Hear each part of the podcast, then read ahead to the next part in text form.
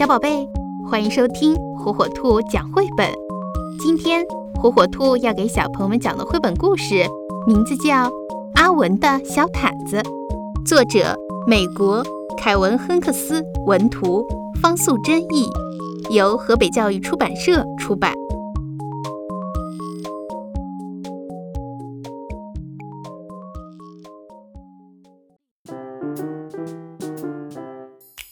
阿文有一条黄色的小毯子，当他还是小宝宝的时候，他就有这条小毯子。阿文非常的喜欢它，不管是上楼梯、下楼梯，或者是在家里、在外面，阿文总是说：“我去哪儿，小毯子就跟我去哪儿。”不管是橘子汁、葡萄汁、巧克力、牛奶，或者是冰淇淋、花生酱。苹果酱、蛋糕，阿文总是说：“我喜欢的东西，小毯子都喜欢。”隔壁的阿姨忍不住说话了：“阿文长大了，怎么还带着毯子到处走呢？你们没有听过毛毯小精灵的故事吗？”阿文的爸爸妈妈摇了摇头：“来，我说给你们听，再教你们怎么做。”这天晚上，爸爸告诉阿文。如果你把小毯子放在枕头下面，明天早上小毯子就不见了。但是毛毯小精灵会留给你一个非常棒的礼物。妈妈也对他说：“是男孩子最喜欢的玩具哦。”睡觉前，阿文却把小毯子塞进了裤子里。第二天早上，阿文拿出小毯子，根本没有毛毯小精灵。妈妈说：“天哪，你怎么把毛毯塞进裤子里？难怪，小毯子好脏的。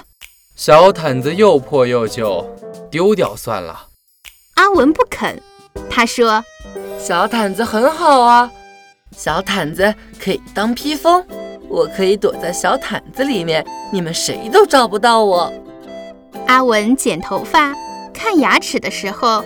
都把小毯子带在身边。隔壁的阿姨又说话了：“阿文不能永远像个长不大的孩子。你们试过泡醋的方法吗？”阿文的爸爸妈妈摇了摇头。来，我教你们怎么做。趁阿文不注意的时候，爸爸把小毯子的一角泡在酸醋里。等阿文找到了小毯子，闻到了一股怪味道。只好抓着另一脚跑出去了。阿文把小毯子放进沙堆里搓一搓，又把它埋在花园里，然后挖出来闻一闻。嗯，好一点了。虽然小毯子还是有一些怪味道，但是阿文一点儿也不在乎。每天带着它，披着它，拖着它，每天吸着它。抱着他，扭着他，快开学了，怎么办呢？阿文的爸爸妈妈担心地问。